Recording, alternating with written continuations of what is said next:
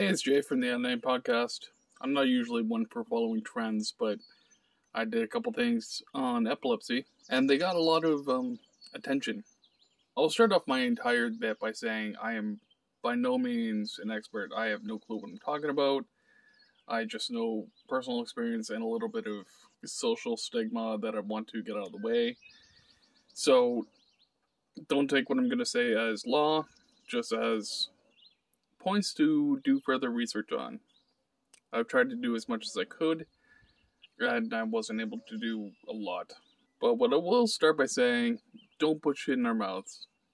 If you see someone having a seizure, make sure they're safe, make sure their head is safe, make sure they hit, if they're going to fall over, make sure they do so gently.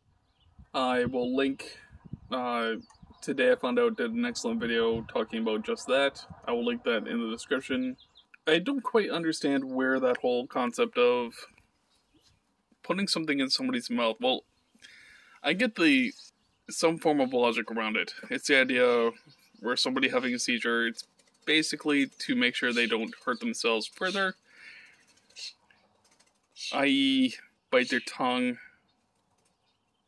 wreck their teeth. The video I'm gonna link down below explains that much better than I ever could. Basically, you don't have enough strength in your jaw to get through your tongue. As someone who's had a seizure, a couple seizures, I can confirm that. I can promise that.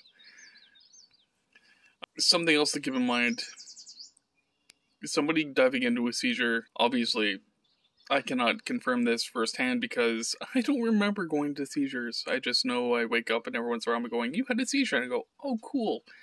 Uh, people going into a seizure present as they're drunk sometimes. Everything I'm saying, there's a caveat of sometimes because everyone's case is different. Isn't that just frustrating as hell?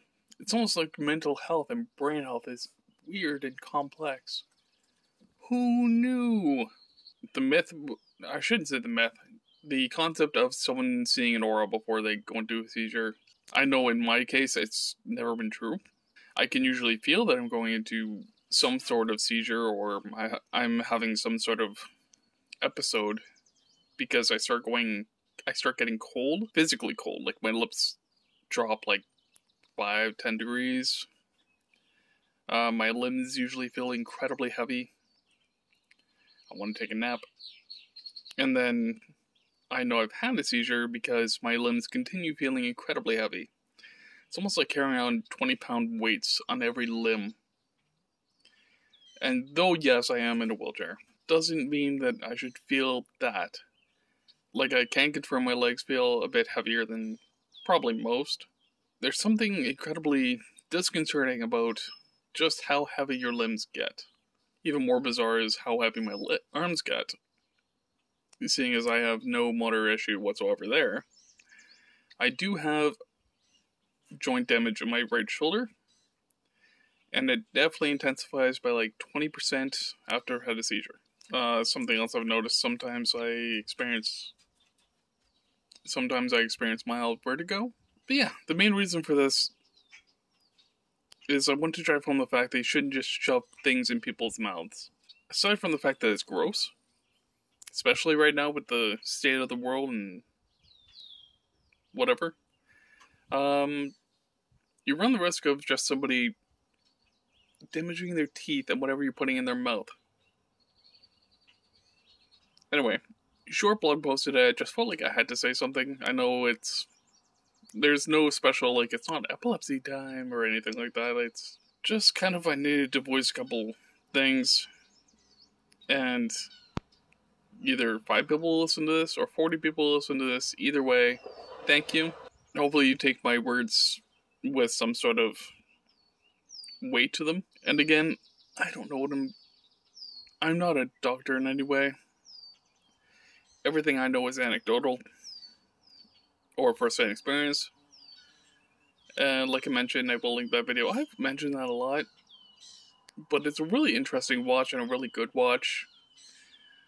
Not everybody who suffers from seizures is photosensitive.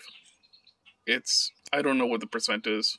but depending on the part of the brain that is affected long term, you might have little to no reaction to flashing strobing lights. I know me personally, I have a very minimal reaction. Usually, if they're affecting me, I'm already in the throes of about to go into a fit. And if anybody has an issue with the fact that I just said fit, how else would you describe? Sorry, I realized that I would just went off center there. I was fixing my like. How else would you describe it?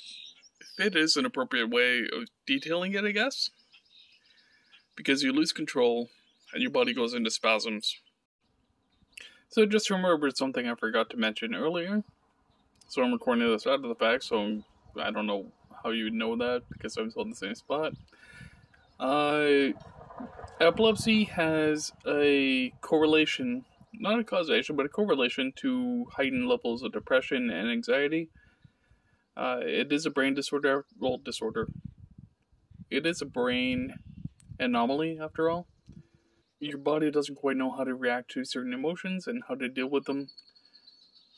So everything is either heightened or dulled. Yeah. Anyway, this is Jason Garden of the Unnamed Podcast. I love you.